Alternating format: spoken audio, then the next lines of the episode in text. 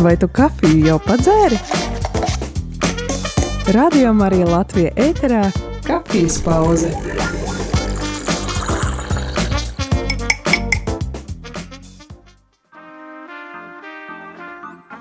Labrīt, labrīt, rādījumā arī klausītāji un arī skatītāji YouTube. Ir kafijas e, pauzes laiks, un e, jā, varbūt tās ir nedaudz neierasti dzirdēt, nevis rīta cēliens, bet kafijas pauze, un tomēr ar šo jauno debīto sezonu mēs uzsākam arī nedaudz atjaunojot e, programmu un, un klausījumus, to kādā veidā mēs izkla, izklausāmies, un, un, un ceru, ka tas tādu jaunu, atjaunotu, nedaudz atsvaidzinātu radio devīto sezonu arī nesīs ikvienam no jums, tāpatās kā mums šeit komandai cenšoties un veidojot to priekš jums. Uh, tā nāk ar uh, jaunu tādu dvesmu, ja varētu tāpat teikt. Un šajā rītā, kā katru rītu uh, vai lielāko daļu no rītiem, tiksimies, lai runātu par visdažādākajām tēmām. Šajā rītā es, priesteris Jānis Meļņikos, rādījuma arī Latvijas direktors, un katru ceturtdienu ar jums arī centīšos tikties, lai aprunātos par tēmām, kas jums ir aktuālas.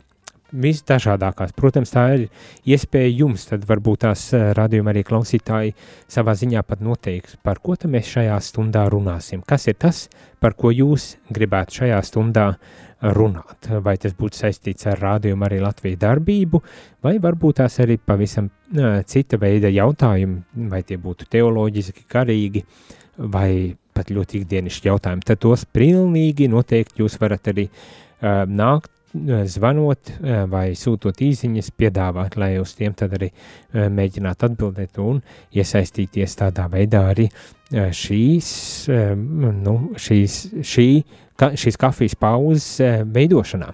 Telefona numuru tiem, kuri varbūt tās tikko ir pieslēgušies un nezin, atgādināšu īziņām 266 77 272, bet zvaniem 67 969 131. Tā kā bez kautrēšanās un bailēm droši zvaniet, rakstiet un iesaistieties, mēģināsim atbildēt uz visiem jautājumiem, kas no kuram ir uz sirds. Bet uzsākot šo um, jauno sezonu, gribas teikt, uzsākot, jo mēs esam tikai pirmo, vi, pirmo nedēļu, um, ejam uz beigām, pirmajā nedēļā, tad, protams, kad arī ir vērts aprunāties par to, kas te notiek radio un kādas ir varbūt tās izmaiņas. Es neiešu dziļumos un neiztiezāšu visu, kas ir jauns un kādā veidā tas jaunais šeit notiek, bet varbūt tās kaut kādas lietas gribu pieminēt līdz ar to, ka mēs uzsākam šo jauno sezonu, mēs arī domājam par to, kā, kā tad atsvaidzināt un piedāvāt aizvien, nu, nezinu, interesantāku, jaunu, pilnīgi noteikti jaunu arī e, saturu, tad jūs jau droši vien zinat un esat izsekojuši līdz tam, kad šajā sezonā mums būs vairāk jauni raidījumi, jaunas e, programmas, un ceru, ka tas būs kaut kas tāds, kas tiešām ikvienu no jums, e, radio klausītāji vai skatītāji, arī pagātinās, un kad jūs ik viens varēsiet atrast kaut ko priekš savas dvēseles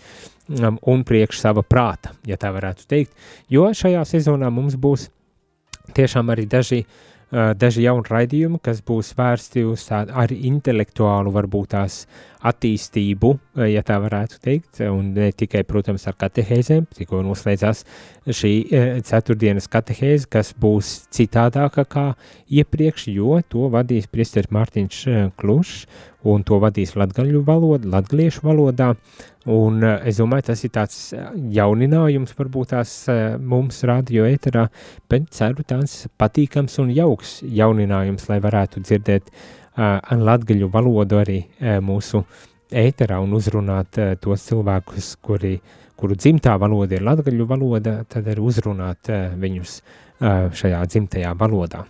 Bet zinām arī to, kad atgādinu par katehēzēm, kad arī katru mēnesi šā pirmajā otrdienā mums būs iespēja klausīties arī bīskapa katehēzēs. Bīskaps Liepais bīskaps Viktors Stulpins tad arī mm, piedāvās pārdomas, refleksijas un, un jā, atbildēs uz jūsu jautājumiem, varbūt tās, kas jums interesē un ko jūs gribat uzzināt tieši no bīskapa, tā kā pilnīgi noteikti varat arī pieslēgties. Bet, protams, tas ir kaut kas, par ko jau jūs las, esat dzirdējuši un jau zinat. Uh, bet ir arī citi raidījumi, kas varbūt tās ir šobrīd vēl nav pat izskanējuši, bet kas ir ieplānoti un kas jau šo mēnesi izskanēs, un tie ir ļoti dažādi. Būs uh, raidījums, kas saistīts būs tieši ar filozofiju, ar kristīgo filozofiju, ko uh, profesore uh, Kjope tad arī vadīs. Tā kā es domāju, būs interesanti, būs arī uh, par vēsturi, par, par baznīcas vēsturi ir raidījums, iedziļināsimies, ko vadīs arī doktora Inese Runce. Tā kā, nu jā, dažādi raidījumi, es šeit pieminu varbūt tās tādas um, divus, kas kas, manuprāt, būs ļoti, ļoti vērtīgi, bet ne vienīgie, kas būs ļoti vērtīgi, būs arī daudz citi jā, raidījumi, ko mēs centīsimies jums piedāvāt šajā jaunajā devītajā sezonā. Tā kā nepalaidiet garām, vienmēr turiet radio ieslēgt vai braucot mašīnā, vai varbūt tās atrodoties mājās, kur ja varbūt tās ir mājās, vecāku gājumu cilvēki, pilnīgi noteikti radio arī ir jāskan visas 24 stundas diennaktī jo visas 24 stundas diennaktī mēs tiešām arī skanam. Panākt varbūt tās ar atkārtojumiem, bet ir tā vērti atkārtojumi, lai tajos ieklausītos arī uh, otrais, ja gadījumā esat dzirdējuši mūs, vai ja ne, tad pilnīgi noteikti varat klausīties atkārtojumos, vai iet, protams, uz mājaslapu, uh, rādījumu arī uh, mājaslapu, lai meklētu sev mīļākos, iecienītākos, vai varbūt tās jaunās programmas, jaunos raidījumus, kas tad arī tiks piedāvāti e, šajā sezonā. Viens no jautājumiem, kas man šorīt pienāca privāti, e, bija par e, to, kādā veidā varbūt tās, kāpēc nav saņemta programmiņa šajā septembrī. nu, uh, tā ir liela tēma, es domāju, par ko ir vērts arī runāt un par kuru ir jārunā. Šajā sezonā um, es jau biju vienreiz 1. Uh, septembrī šķiet uh, runājis par to, ka uh, sakarā ar šo jauno sezonu un arī izaicinājumiem, ar kuriem saskaramies ik viens, ne tikai rādio, bet ik viens, tas ir cenu kāpumi un visādas tādas lietas, mēs arī aicināsim uh, lūksim jūs ziedot, ziedot dāsni un bagātīgi, lai mēs varētu skanēt un lai mēs varētu nodrošināt visu šo jauno arī programmu, kas šajā gadā, šajā sezonā izskanēs. Un, un līdz ar to mēs domājam ne tikai uzrunāt ar aicinājumu ziedot, atbalstīt mūsu ziedojumu formā, bet arī domājam to, kādā veidā varbūt tās nedaudz tomēr ekonomēt arī, lai lai, kā teikt, netērētu uh, naudas, kur varbūt tās varam to nedaudz, nedaudz kaut kā um, ietaupīt. un līdz ar to šajā sezonā um, šī, šī programmiņa um, nebūs katru mēnesi, būs nedaudz uh, retāka, uh, bet uh, arī būs vērst uz uh, varbūt tās vairāk tiem jauninājumiem un, un jaunajām lietām vai, vai tām aktualitātēm, kas uh, noteiktā periodā tiks arī piedāvāts. Līdz ar to katru mēnesi šīs, buklet, šīs nu jā, avīzīte vai bukletiņš, kā viņu nosaukt, visdrīzākais nebūs. Bet jūs zināt, jūs varat atrast tādu vispārēju priekšstatu par to, kas kurā laikā notiek un cikos un tā tālāk bukletiņā, kurš ir pieejams, kuru jau mēs aglonā dalījām un kurš vēl joprojām ir pieejams un atrodams um, un būs atrodams arī daudzās draudzēs, un ja vēl nav, tad meklējiet, gaidiet un prasiet, bet uh, šis bukletiņš tiks arī um, visdrīzākais piegādāts jums, kas līdz šim esat saņēmuši uz mājas adresēm, visdrīzākais tiks piegādāts arī jums, tad jūs varēsiet arī droši iepazīties ar to, kas tad mums ir uh, Eh, kāda mums ir šī programma un kas būs jauns, un uh, kas būs citādāks. Varbūt tās plus kopā arī um, daži rakstiņi, ar, par kuriem, ar kuriem varēsiet iepazīties. Nu, tāda vismaz ir tā ideja. Redzēsim, kā ies, bet nu, tā galvenā doma ir tāda, ka mums ir nepieciešams arī pārdomāt, kādā veidā mēs um, darbojamies un varbūt tās arī censties kaut kā vairāk uh, paekonomēt, jo, zinām, rēķini augi, tīpaši elektroenerģijas rēķini aug, un arī mums tie ir auguši, un līdz ar to tas prasa no mums, ka mēs, nu, esam vairāk taupīgāki vai pārdomājam vai mēram, kā saka, septiņas reizes pirms, pirms griežam, lai, lai tiešām viss pats būtiskākais tiktu arī nodrošināts, un kā jau jūs saprotat, tad radio uh, būtiskākais ir, ka mēs izskanām, nevis ka mums ir uh, avīzīte vai, vai bukletiņš, kas painformē par kaut kādām lietām. Bet, protams, tas nav ar, ar domu, tagad neko ne, netaisīsim, neko neprintēsim un, un tā tālāk, bet tiešām ar to domu atrast to labāko veidu, kā mēs varam gan painformēt par to, kas notiks rādio, gan arī, gan arī varbūt tās ietaupīt, jo uh, Nu, tā arī ir svarīga lieta. Ik viens, es domāju, ir jūs, radio klausītāji, mēģināt kaut ko taupīt, tīpaši tuvojoties ziemai. Tā arī mēs uh, cenšamies domājam par to, ko mēs varam, kur mēs varam uh, varbūt tās samazināt izdevumus, līdz ar to iegūt uh, vajadzīgos līdzekļus arī um, kā teikt, ētera nodrošināšanai. Nu, tāda ir tā lieta. Bet, nu, pamatu pamatos aicinam ziedot dāsni un bagātīgi, e, lai mēs varētu strādāt, darboties un pat arī attīstīties.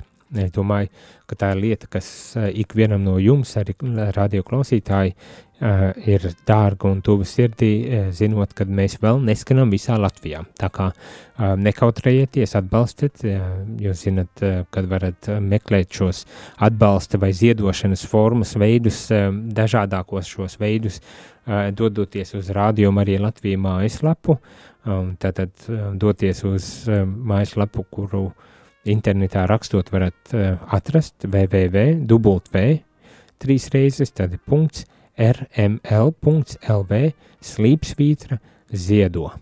Un tajā jūs atradīsiet visdažādākos veidus, kā jūs varat noziedot gan bankas kontu, gan ziedojumu tālruni, kuru nosaukšu tūdaļ, 9, 0, 0, 0, 6, 7, 6, 9 un zvanot uz šo telefonu numuru, jūs ziedojat 4,27 eiro. Bet jūs varat to arī izdarīt, ziedot tātad arī ziedojuma kastītēs baznīcās, tur, kur šī ziedojuma kastīte ir pieejami, tad nekautrējieties, varat visdažādākos veidos. Vai, protams, ja jūs esat kaut kur tuvumā pie rādījos, varat doties arī uz rādio, lai um, šeit tieši studijā atstāt savu ziedojumu, kas jums varbūt tās ir iecerēts priekš rādio. Tā kā Jā, ir dažādi veidi un dažādas iespējas, kā to var izdarīt, mēs arī uh, ļoti, ļoti lūdzam uh, nekautrēties un iespēja robežās to arī darīt, lai mēs varam arī šajā sezonā uh, skanēt un tālu un plašu un viss caur Latvijai. Tagad, kas vēl ir tāds jauns, jūs droši vien visdrīzākais klausoties rādio, pamanīsiet kaut kādas jaunas lietas. Uh, viens ir par to, ka ziedojumi, un, un to mēs aicinām un aicināsim cik iespējams regulārāk, jo tiešām bez jūsu ziedojumiem mēs nevaram strādāt. Bet bez ziedojumiem ir daudz citas vajadzības, kas nodrošina, ka mēs varam strādāt un, un izskanēt un piedāvāt kaut ko jaunu un ceru arī interesantu un tiešām tādu iedvesmojošu un, un svētā gara pilnu un tie esat jūs brīvprātīgie, kas varbūt tās klausāties, vai kas varbūt tās gribat par tādiem kļūt. Eh, jā, Radio Marija viena no pamat eh, tādām vērtībām vai pilāriem, uz kā Radio Marija Latvija un Radio Marija pasauli kopumā darbojas, ir brīvprātīgie. Ko tas nozīmē?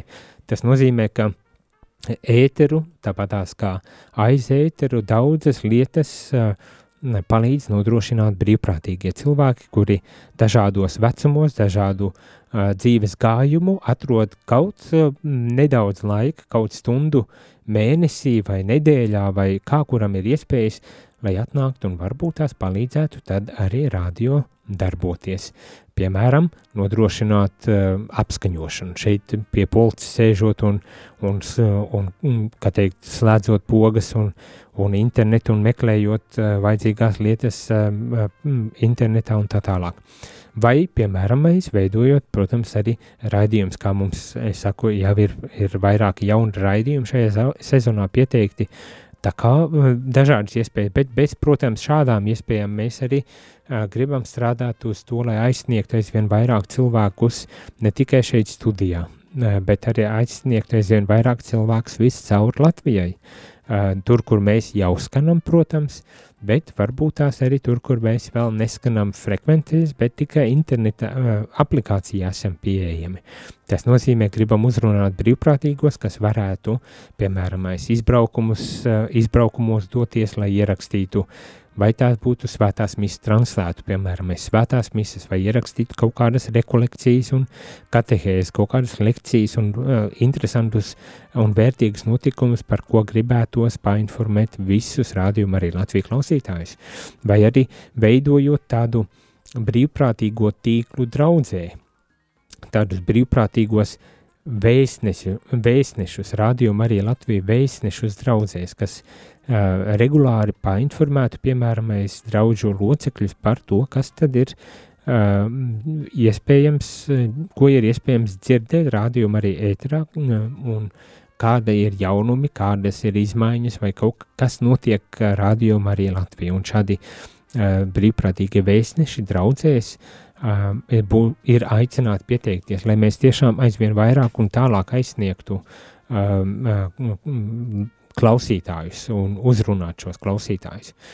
Un tas būs arī, es domāju, paman, pamanāms eh, šajā sezonā, jo, diemžēl, sakarā ar to, ka mums, eh, nu, jāsaka, kā ir trūkst brīvprātīgie, trūkst brīvprātīgie, kas ēterā varētu nākt, tad līdz ar to jūs to arī pamanīsiet, eh, un varbūt tās tas būs tā diezgan kā rāmuru pa galvu, nu tā ļoti uh, sāpīgi un, un, un neierasti, bet, diemžēl, uh, un tādēļ, ja negribat, lai tā tas notiktu, protams, piesakieties par brīvprātīgo. Mēs nodrošināsim visu vajadzīgo apmācību, visu, kas ir vajadzīgs, lai jūs varētu tad arī darboties kā brīvprātīgais rādījums arī Latvijā. Uh, un nav obligāti, starp citu, pat jābūt šeit uh, Rīgā, lai varētu būt par brīvprātīgo. Jebkurā Latvijas draudzē, pilsētā, vietā, tu vari kļūt par brīvprātīgo un, un atrast veidu, kā varbūt tās tad palīdzēt rādījumu arī Latviju darboties un izplatīt prieka vēstījumu Dievu vārdu viscaur Latvijā vai viscaur uh, Latvijai, tā teikt. Tā kā droši piesakieties. Kad es saku, kad jūs pamanīsiet, ka mums brīvprātīgie, brīvprātīgie trūks, tad visdrīzākais to pamanīsiet ar to, ka, piemēram, apsveikums stunda var arī neizskanēt, jo nav brīvprātīgais, kas šo raidījumu nodrošina. Vai, piemēram, kafijas pauzi kādu rītu var arī neizskanēt, jo vienkārši pietrūks brīvprātīgais. Vai var gadīties, ka kaut kas cits neizskan, jo nav brīvprātīgais, piemēram, lai mises varētu tiešraidē izskanēt, ir vajadzīgs cilvēks, kas atnāk vai nu šeit uz studiju, vai attālināti, bet kas pieslēdzas un nodrošina, ka tā misija izskanētu.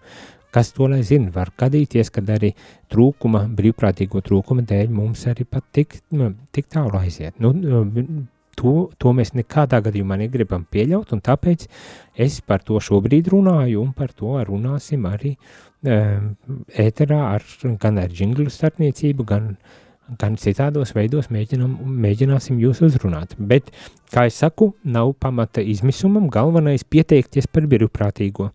Un tas varbūt tās, tas varbūt tās ir tāds, šīs tādas divas lielas galvenās lietas, ko šobrīd gribētos uh, uzrunāt, vairāk aizraut cilvēkus, iesaistīt vairāk rādio darbībā, vai tas būtu kā brīvprātīgiem, vai ar ziedojumiem, vai varbūt tās, ja tiešām nav ne, ne viena, ne otra veida iespējas jums, tad kaut vai ar klausīšanos, kaut vai ar to, ka jūs padodat tālāk šo ziņu, kad ir tāds rādio arī Latvija, un kad tajā var dzirdēt vērtīgas un, un skaistas lietas, un, un, un, un lai ieslēdz radio un lai klausās un varbūt tās atrod mūsu Facebookā un nospiež laiku, īkšķīti dod vai, vai padalās ar to, kas varbūt tās jūs ir uzrunājis Facebookā vai kādos citādos veidos, vai varbūt tās ir, ir cilvēki, kas labprāt gribētu iesaistīties radio, bet nezinu vēl par radio, un tad jūs to varat izdarīt vienkārši padodot ziņu, padodot ziņu šiem cilvēkiem un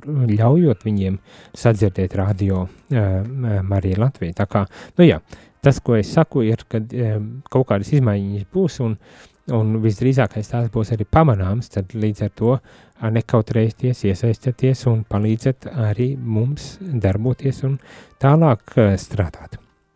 Nu, tādas tās lietas. Ir pienākusi arī kāda īziņa, kas saka sekojuši lasīšu. Jaunā sezonas sākums man ļoti patīk, jo klausījos ceturtdienas katehēzi, ļoti jaukas, jauks jauninājums, klausījos dzīves stāsti, burvīga vadītāja māsa Emanuela Burvīga raidījuma, raidījumu vada, Klausīšos ar lielu prieku, kad tik varēšu un jums visiem vadītājiem un brīvprātīgiem liels, liels paldies par ieguldītām pūlēm. Ināra. Ināra sirsnīgs, tiešām sirsnīgs, sirsnīgs paldies par šādu, uh, par šādu īziņu, jo tas arī uh, palīdz tālāk darboties un strādāt. Tā, kad dzirdam, redzam, ka sastopam cilvēkus, kuriem radio Marija um, ir uh, svarīga, kuri klausās, kuri, kurus tas priecē un kuri tad ir gatavi arī iesaistīties un, un kā teikt, atbalstīt un, nu jā, palīdzēt mums uh, skanēt un palīdzēt mums arī darboties, jo, kā jau droši vien jūs paši arī labi zinat, kad bez tāda uzmundrinājuma arī nebūtu nav tik vienkārši, vai ne? Nu tādas tās lietas. Un pirms muzikālās pauzītes vēl gribas arī teikt tā, kad uh, uh, arī attiecībā uz aizlūgumiem, uz lūkšanu vajadzībām, kuras uh, um, varbūt tās jums katram rādījumam, arī klausītājiem vai, vai skatītājiem ir, tad mēs aicinām tās sūtīt, iesūtīt uh, ceturtdienas uh, vakarā uz svēto misi pulkstens sešos, kad mēs uh, lasīsim visas šos aizlūgumus un lūksimies par visām šīm vajadzībām svētajā misē pulkstens sešos katru ceturtdienu. Uh, tā kā droši varat sūtīt īziņas vai arī zvanīt, uh, zvanīt, lai varētu iesniegt šos, nu, šīs savas vajadzības uz info telefonu numuriņu. Uh, un uh, katru ceturtdienu mums būs brīvprātīgā, kas no pieciem līdz sešiem būs pie telefona, lai uzklausītu šīs vajadzības. Tā kā nekautrējieties, uh, droši zvanāt vai sūtat savas īziņas uz mm, parasto ētera telefonu numuru, un svētajā misē visas šīs e, vajadzības tiks lasītas, un par tām kopīgi mēs arī aizlūksim. Kā jūs jau labi arī zinat, ka ceturtdienas vakara svētā misija ir veltīta tam, lai lūgtos par rādījumu arī Latviju ģimeni, it īpaši par tiem, kas mūs atbalsta ar ziedojumiem, kas atbalsta mūs kā brīvprātīgie, bet neizpaliek arī visas eh, tās vajadzības, kas kuram katram no jums ir uz sirdi vai prātā, kad arī par tām mēs tajā, šajā ceturtdienā tad arī lūksimies. Tā kā šodien jau lūksimies, nekautrējieties, sūtiet vai zvanat, piesakiet savu vajadzību, nododiet šo ziņu un tad mēs eh, lūksimies visi kopā. Īziņas studijā, kuras varat iesūtīt, kurās varat iesūtīt savas vajadzības, ir 266, 77, 272. Un uh, sūtat ik viena vajadzība, tad tiks arī nolasīta. Nu tā, bet uh, gribas arī uh, tādu nedaudz atjaunināt un, un papildināt arī ar šo aizlūkšanas iespēju uh, mūsu radio, un tādēļ ir aicinājums arī iesaistīties cilvēkiem, kuri gribētu būt tādi aizlūdzēji šeit radio, izveidojot programmiņu, raidījumu, kura laikā varētu cilvēki zvanīt un kura laikā mēs lūgtos kopā par par visām šīm vajadzībām. Ja kāds mani dzird šobrīd un gribētu šādu aizlūkšanas raidījumu veidot, piesakieties pie manis un um, varbūt tās, ka varēsim piedāvāt arī šādu aizlūgumu formu, lūkšanu formu jums, rādījumā arī klausītāji. Nu tā, ir daudzas, daudzas lietas, kuras es varbūt tās nepateicu un, un, un varbūt tās piemirsu, bet par kurām pilnīgi noteikti runāsim uh, vēl kādu laiciņu, lai paskaidrotu un izskaidrotu un uh, iepazīstinātu ar šo jauno devīto sezonu, to, uh, tiem atjauninājumiem, kas mums varbūt tās šajā sezonā būs, vai arī jaunin, jaunumiem, kas šajā sezonā būs, lai, lai tiešām mēs ik viens varētu tad uh, iesaistīties un baudīt to, kas šeit tiks piedāvāts. Vēl viena īziņa pirms iet muzikālajai pauzē nolasīšu. Lai top slavēts Jēzus Kristus, paldies par jaunajiem raidījumiem, ļoti patīkami ka var dzirdēt kaut ko jaunu. Pat tikai raidījums ar atkār, par atkarībām. Sandra. Nu, forši, sirsnīgs paldies. Tieši tā. Arī tāds raidījums mums būs regulāri un tā kā nepalaižam tikai garām. Nepalaižam garām. Bet pēc muzikālās pauzītes būšu atpakaļ un tad runāsim jau par kaut ko citu, padalīšos par savu uh, pagājušās nedēļas uh, pieredzi, bet tas jau pēc muzikālās pauzes.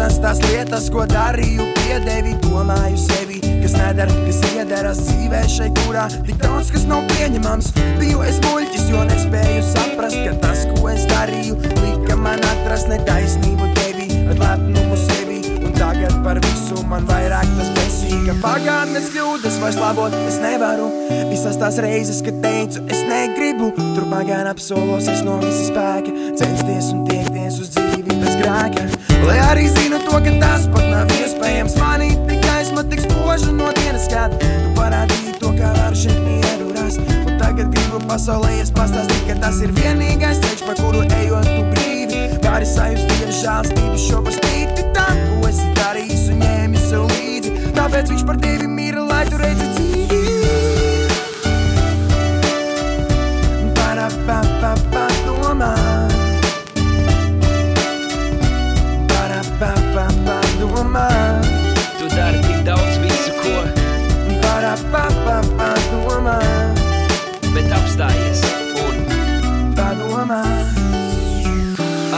vakaros vēlos saules gaismu spīd, skaistā dzīves puse, daudz te līdzīgu parādību, pasaule neredz aptrakusi, sirds puksti un bīts, ceļu neredzi, klusi tiem līdzi, es būšu tur rīt, kur mūžība mīt, bet ja ne rīt vienalga zinu, viss piepildīts, manai rīcībai ir sekas, citādi es nevaru, jo ticība nav akla.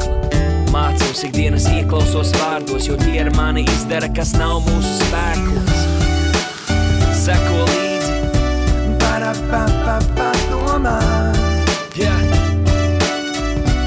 Para, pa, pa, pa, domā. Para, pa, pa, pa, domā.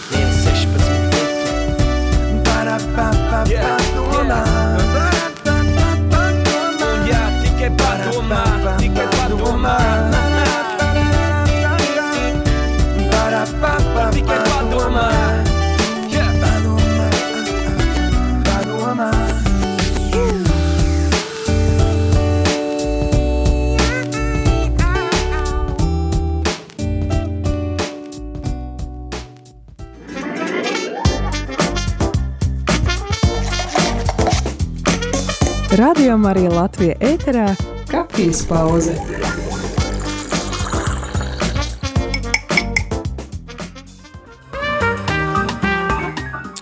Labdien, labdien, rādījumā arī klausītāji. Šeit es, priesteris Jānis Meņakaus, un šajā kafijas pauzē, um, kā katru ceturtdienu, vismaz centīšos katru ceturtdienu, uh, zinu, ka nebūšu katru ceturtdienu, bet uh, uh, ikreiz, kad būšu, tad uh, būs iespēja šeit kopā ar uh, mani, rādījumu arī Latviju programmas direktoru, tad arī tikties uzdodot jautājumus, kas ir saistīti gan ar rādījumu arī Latviju darbību, gan jebkas cits, kas, nu, kuram ir uz prātu vai sirdī, lai aprunātos. Tā kā nekautrējieties, jūs varat droši zvanīt vai rakstīt eterā un centīsimies tad risināt šos visus jautājumus, kas būs iesniegti. Bet uh, šajā rītā vēl pirms noslēgt šo kafijas pauzi gribas um, nedaudz pastāstīt arī par uh, tādu manu pieredzi pagājušajā nedēļā un šīs nedēļas sākumā, jo, kā visdrīzākais sapratāt vai pamanījāt, kad um, nesmu klātienē, tas bija tikai tādēļ, ka sakarā ar saviem pienākumiem Eiropas konsekrēto prezidenta amatā devos uz Zviedriju, kur bija starp konfesionālā konsekrēto personu tikšanās. Uh, ja patiesībā vairāk tā kā starp konfesionālā mūku un mūķeņu tikšanās, jo tiešām šī konference bija vērsta, vai vairāk konferencē bija apmēram, nevis apmēram, bet 49 cilvēki no dažādām valstīm un dažādām konfesijām, un vairāk bija ar tādu kontemplatīvu um, dzīvesveidu, tādu tiešām klosteru cilvēku dzīvesveidu. Un, uh, uh, jā, un tātad bija šajā konferencē Zviedrijā, uh, kur uh, no 12 valstīm un septiņām uh, konfesijām uh, tikāmies gan uh, māsas, gan, gan brāļi, uh, bija, uh, kas runāja par uh, kā dalīties ar to bagātību, kas katrai konfesijai un katrai kopienai, katrai konsekrēto kopienai arī ir. Un bija visdažādākās lietas. Bija uh, viena no galvenajām runām tika dota, uh, ko deva uh, sīru ortodoksu mūks, kurš dzīvo, kurš arī izcēlies ir no uh, Zviedrijas eh, tad, sīru ģimenes, un kurš arī veido kopā ar vēl vienu brāli eh, šajā Zviedrijā, tad sīru ortodoksa eh, klosteri. Um, bet bija koptu māsas no Eģiptes, tad bija katoļu benediktīniešu māsā no Spānijas, bija no Itālijas, bija no Anglijas, no Francijas, Šveices, Vācijas, Es no Latvijas, protams, biju, vai ne, un tāpat tās arī Skandināvijas, Zviedrija un Norvēģija tika pārstāvēta. Tad bija iespēja satikt un redzēt visdažādākos cilvēkus no Bulgārijas, bija pareizticīgo mūks. Tā kā bija visdažādākie cilvēki no visdažādākām tradīcijām un, un valstīm un valodām, kopā tikāmies, lai uh, tā aprunātos, pārdomātu par šiem jautājumiem, ko nozīmē būt par mūku mūsdienās, uh, un kā mēs varam dalīties uh, ar šo, katrs ar savu bagātību, um, ar savu klostera kopienas uh, bagātību. Mani personīgi arī ļoti uzrunāja šis sīru ortodoksa mūks, kurš runāja par klosteru dzīves vai mūka dzīves jēgu, un arī anglikāņu benediktīniešu mūks no Anglijas, kurš bija, un kurš atkal attīstīja šo domu par to, kas tad ir klosteru dzīves jēga un, un, un, un savā ziņā mērķis.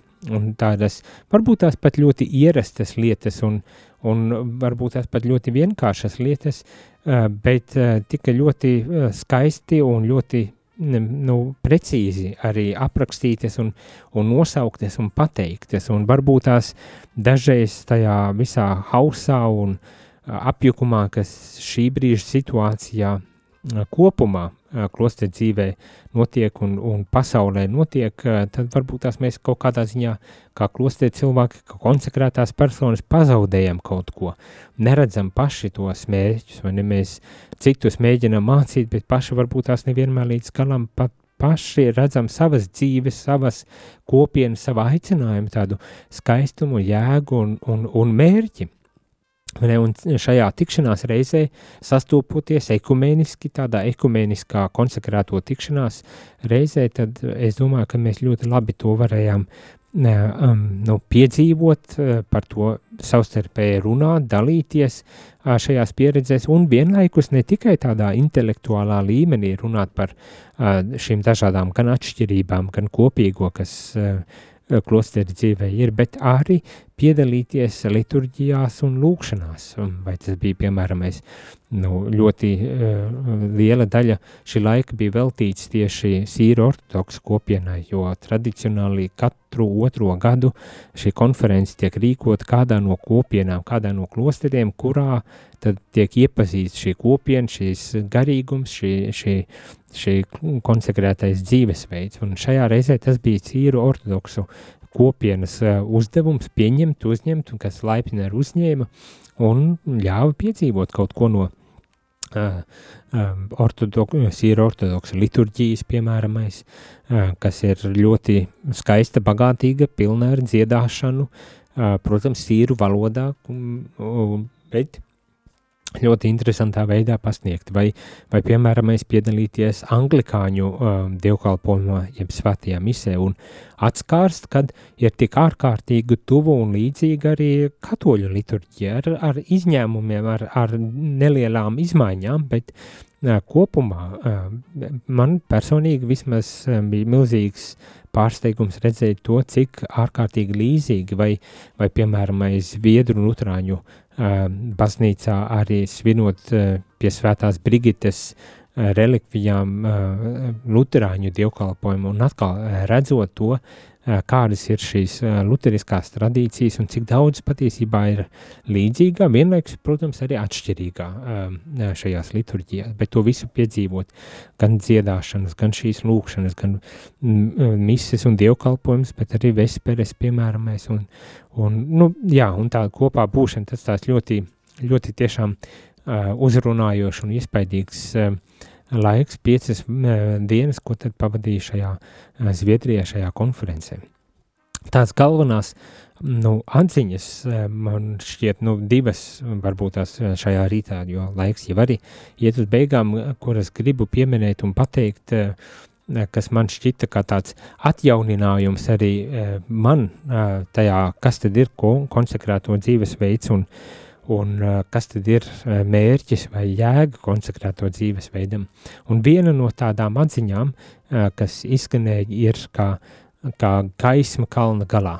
Nu, nu, kā tas tie, kas tiešām parāda kopienas dzīves iespējamību plašākai pasaulē, kas līdz ar to, ka dzīvo savu kopienas dzīvi un ka to izdzīvo cik iespējams labāk spēdami, balstoties tajā tajā garīgumā, kurā mēs katrs esam, mani, balstoties svētajos rakstos, ka mēs to kopienas dzīvi cenšamies izdzīvot un būt kā liecinieki par to arī plašākai pasaulē, liecinieki par kopienas uh, un uh, attiecību iespējamību plašākai pasaulē. Ne? Tas šķiet kā tāds kaut kas ļoti uh, vienkāršs un vienlaikus apzinoties to, cik daudz posta un nelaimes notiek sabiedrībā un plašākā pasaulē, ne tikai kari, ne tikai kari, par ko mēs uh, turpinam lūgties un aicinām, lai Dievs iejaucas un, un izbeidz jebkuru kara darbību un, gan Ukrainā, gan citviet pasaulē, kur tas notiek, bet arī tādās nu, varbūt tās pat jāsaka, ikdienišķākās dzīves situācijās, kad, piemēram, mēs ģimenes dzīvē arī nebūtu uh, nav tik vienkārši kā zināt, visdrīzākais jūs radio klausītāji paši. Es no sarunām ar cilvēkiem zinu, cik uh, ģimenes dzīve mēdz būt sarežģīta un dažu brīdi pat uh, sāpīga. Mani. Bet uh, jebkurā, kā teikt, sabiedrības sfērā, vietā mēs piedzīvojam to, kad um, savstarpēja attiecību veidošana patiesībā ir ļoti izaicinoša un dažu brīdi pat ļoti sāpīga un traumatiska pieredze. Mēs nemākam īsti veidot attiecības. Mēs gribam attiecības, mēs gribam kopienu, mēs gribam dzīvot uh, kopienas uh, dzīvi, šīs attiecības, šo atbalstu, uh, ko kopiena, vienīgi kopiena var piedāvāt, un vienlaikus mēs to nespējam darīt mūsu ievainojumi, mūsu kaut kādas pagātnes pieredzes, mūsu sāpes, aizspriedumi un tā tālāk traucē mums dzīvot šīs, šīs kopienas ar plašākā sabiedrībā un pasaulē. Un savā ziņā, kā konsekrētais, kā klosteri cilvēks, mēs esam aicināti dzīvot un piedzīvot šo kopienas dzīvi, cik iespējams labāk, Dieva svētā gara vadībā un būt par lieciniekiem, ka tāda kopiena ir iespējama un piedāvāt varbūt tās šo kopienu arī citiem cilvēkiem. Mm. Protams, ne jau tādā veidā, ka tagad visi pārtop par mūkiem, mūķiem un klosteru cilvēkiem. Nebūtu nē, bet kā savā veidā mācīties šīs attiecības, kā mācīties otru pieņemt, kā mācīties otram piedot, kā mācīties palūgt piedošanu. Mm. Tās arī ir būtiskas lietas, kas ir jāmācās, un ne tikai šīs lietas. Kā, kā kopā priecāties, kā kopā priecāties par otra veiksmi vai bēdāties par otra neveiksmi. Ne? Kā atbalstīt otru cilvēku, kā palīdzēt šim cilvēkam, kurš varbūt tās piedzīvo krīzi vai, vai, vai kaut kādas lietas savā dzīvē, ar kurām netiek galā. To mēs, kā klostē cilvēki, kā konsekrēti, esam aicināti piedzīvot savās kopienās un par to liecināt arī tālāk plašākā sabiedrībā, un tas ir tas modelis vai tās attiecības, kuras mēs kā konsekrēti varam piedāvāt ar plašākai sabiedrībai, kā konsekrēti piedāvāt plašākai pasaulē. Ne? Nu, citiem vārdiem, tādu evaharistisko attiecību, komunijas modeli, ko mēs kā konsekrētie veidojam savā, savās kopienās, to piedāvāt plašākai pasaulē. Mm. Un tad otra tā atziņa, kas, manuprāt, arī bija ārkārtīgi spēcīga un um, vienlaikus arī izaicinoša, tāpat tās kā šī pirmā atziņa, nebūtu ne tik vienkārša, vai ne? Bet otra atziņa bija, ka klostera dzīve ir uh, dzīve, kas ir aicināta uz dziedināšanu, kad kopiena ir dziedināšanas vieta. Vispirmām kārtām jau pašam mūkam vai pašam konsekrētajam, ka tā ir vieta, kurā es tieku dziedināts.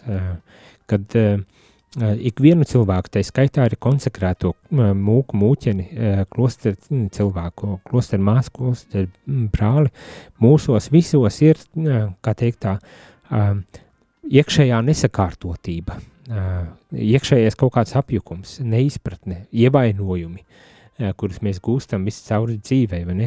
Un um, klosterī dodoties cilvēks nevis bēg no pasaules, bet viņš dodas, lai saņemtu šo dziedināšanu, lai varētu dziedināt uh, sevi, bet kas ir vēl uh, savā ziņā būtiskāk, ne tikai dziedināt sevi, bet uh, caur šo sevis dziedināšanu, caur to, kad šīs konsekrētais pieņem cilvēkus, um, uzklausa cilvēkus, ieklausās cilvēkus, ka nav tiesājoši, bet uh, tiešām mīlestības pilni, pilni ieklausās otrā cilvēkā, viņš konsekrācijas ir aicināts pieņemt arī šo cilvēku sāpes un tādējādi varbūt tās palīdzēt, varbūt tās šo um, um, dieva bausli mīli viens otru īstenot un līdz ar to arī um, ienest šo vajadzīgo dziedināšanu uh, arī pasaulē.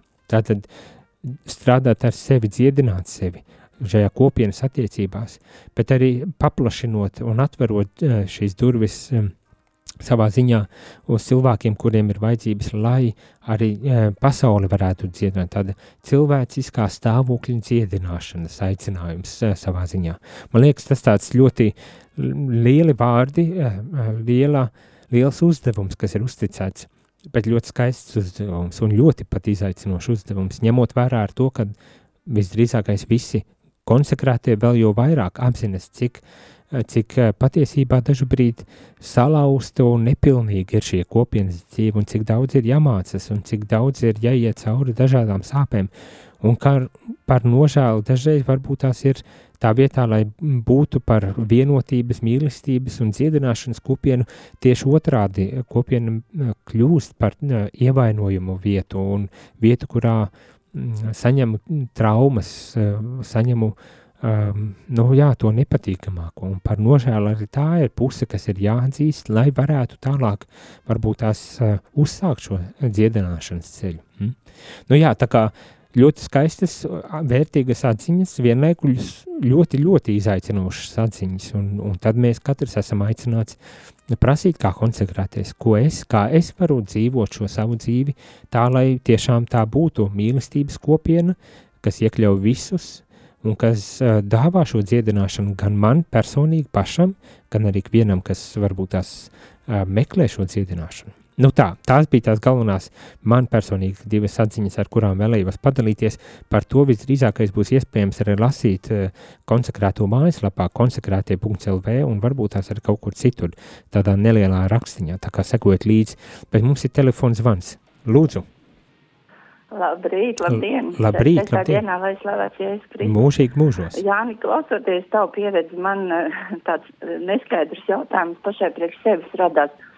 Eh, Kā tad ir ar konsekrētajiem evaņģēliski luteriskajā baznīcā, kā tas ir Latvijā? Un varbūt, ka tas arī atšķirās, kā tas ir tur Zviedrijā un citās pasaules valstīs. Nu, cik es sapratu, vienmēr ir tā, ka šīs te uh, dievam veltītās personas, piemēram, šie te mācītāji, viņi arī dzīvo šo te, nu, laulības dzīvi. Un vai tiešām arī evaņģēliska luteriskajā baznīcā ir tā, ka viņi ir nošķirti? Varbūt ir tādas mm, kopienas, un kā jūs sakat, mūki, mūcienas, gribās uzdot šādu jautājumu jums. Eh, Sirsnīgs paldies, ļoti labs jautājums. Jā. Ilona, jā, paldies. Paldies, Ilona. Tiešām labs jautājums. Pavisam īsi. Tā mūku tradīcija, nu, ko es pats tagad tikai tā atskārtu, ka tā ir tradīcija, kas, kas protams, ir bijusi izkopta katoliskajā baznīcā no laiku sākumiem, ja tā varētu teikt, bet kas nav palikusi tikai pie šīs katoliskās tradīcijas. Protams, zinām, pareizticīgos ortodoksus, kuriem ir šī arī mūku dzīve, kā teikt, jau sen, sen zināma un, un izdzīvota, vai ne? Bet uh, Um, arī protestantiskajās baznīcās, Lutāņu, uh, reformātoru, anglikāņu, um, droši vien arī citās vēl, um, arī šajās kopienās, šajās baznīcās, um, tomēr šī klosteru dzīve um, nav pilnīgi aizmirsta. Viņa sākotnējā reformācija tika iznīdēta savā ziņā, bet tad ātri vien nu, ātri vai ātrāk vai vēlāk atskārta, kad, ka nē, ir tomēr cilvēki, kuri ir aicināti uz šādu uh, dzīvesveidu un dzīves liecību pasaulē, un tad viņi arī ir izveidojuši tādas kopienas. Zviedrijā šajā konferencē satiku trīs kopienas, um, bija divu veidu benediktīniešu māsas, kuras dod solījumus tāpatās dzīvot nabadzībā, šķīstībā, paklausībā, uh, Uh, un, un, un tad viņas pavada kopienās, nelielās kopienās, Skandinavijā līdzīgi kā Latvijā, tās ir nelielas kopienas, uh, kur izdzīvo tiešām šo evaņģeliskos, evaņģeliskos principus, evaņģeliskās uh, solījums, vērtības, vai ne? Un uh, dzīvo bieži vien uh, šīs kopienas tādā kontemplatīvā, vairāk kontemplatīvā veidā, ne tik daudz aktīvā veidā. Lai gan tas nenozīmē, ka viņas neko nedara. Viņām bieži vien ir ka rekolekcija māja, piemēram, blakus, kur uzņem cilvēks, jo cilvēki izrādas, piemēram, Skandi, Skandināvijā ļoti augst un meklē garīgumu, un tad viņi pat dažu brīdi nespēja tik galā ar cilvēku skaitu, kas, kas dodas un vēlas sastapt viņus. Jā, bet citādi, jā, šīs, šīs māsas, pārsvarā māsas brāļus nesatiku, anglikāņu brāļus satiku, bet Zviedro Lutāņu baznīcā ir arī benediktīnieši, bet, bet viņi nebija konferencē. Bet tātad eh, līdzīgi kā katoļu tradīcijā, dievam veltītās dzīvesveids, tā arī šajās uh, protestantiskajās reformātoru baznīcās ir arī šāds dzīvesveids uh, pēc līdzīgiem principiem ar lūkšanu, ar diev, dienas tādu ritmu cilvēki to arī cenšas izdzīvot, svētdarīt visu šo dienu un, un piedzīvot Dievu un liecināt par Dievu. Latvijā uh, es zinu, ka ir latviešu sievietes, kuras ir ārvalstīs, tai pašā Zviedrijā, vismaz viena ir Šveicē, es zinu, kad ir kopienās, kur dzīvo luterāņu kopienās, vai ne?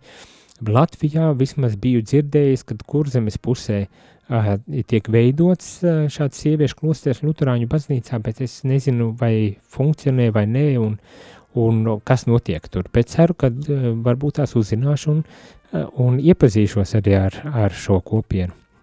Nu tā, tā pavisam ātri atbildot. Uh, laiks mums uh, jau beidzas, tāpēc gribu tikai nolasīt beidzamo ziņu. Vēlos jautāt, vai varētu kādu katehēzi veltīt ap, aprunāšanas grākam. Bieži nemaz negrib to darīt, bet sarunas ar cilvēku līdz tam nenonākam. Ko un kā un cik daudz drīkstam pieskarties otra cilvēka dzīvei. Paldies, labs ierosinājums. Jā, un tas ir ļoti aktuāls ierosinājums. Um, nu, aprunāšana tā uzreiz varbūt tās mana pirmā reakcija ir, aprunāšana ir tad, kad es mēģinu nomelnot un, un pazemot otru cilvēku. Un, ja tāds ir mans nodoms un mērķis, tad labāk par to nerunāt. Ja es gribu uh, runāt par otru cilvēku un, un, un varbūt tās arī kāda kritika pateikt, tad tā nav aprunāšana. Tā kā nesatraucamies daudz. Bet ja gribam nomelnot un pazemot un iznīcināt otru cilvēku, tad labāk paklusējam. Nu tā uzreiz, bet laba tēmas pieteikums. Tā, paldies visiem kas bijāt pieslēdzāties, klausījāties, un lai skaisti šī sezona. Bet tagad gan, atā. Nu, kafijas tas ir iztukšota. Šis bija raidījums Kafijas pauze.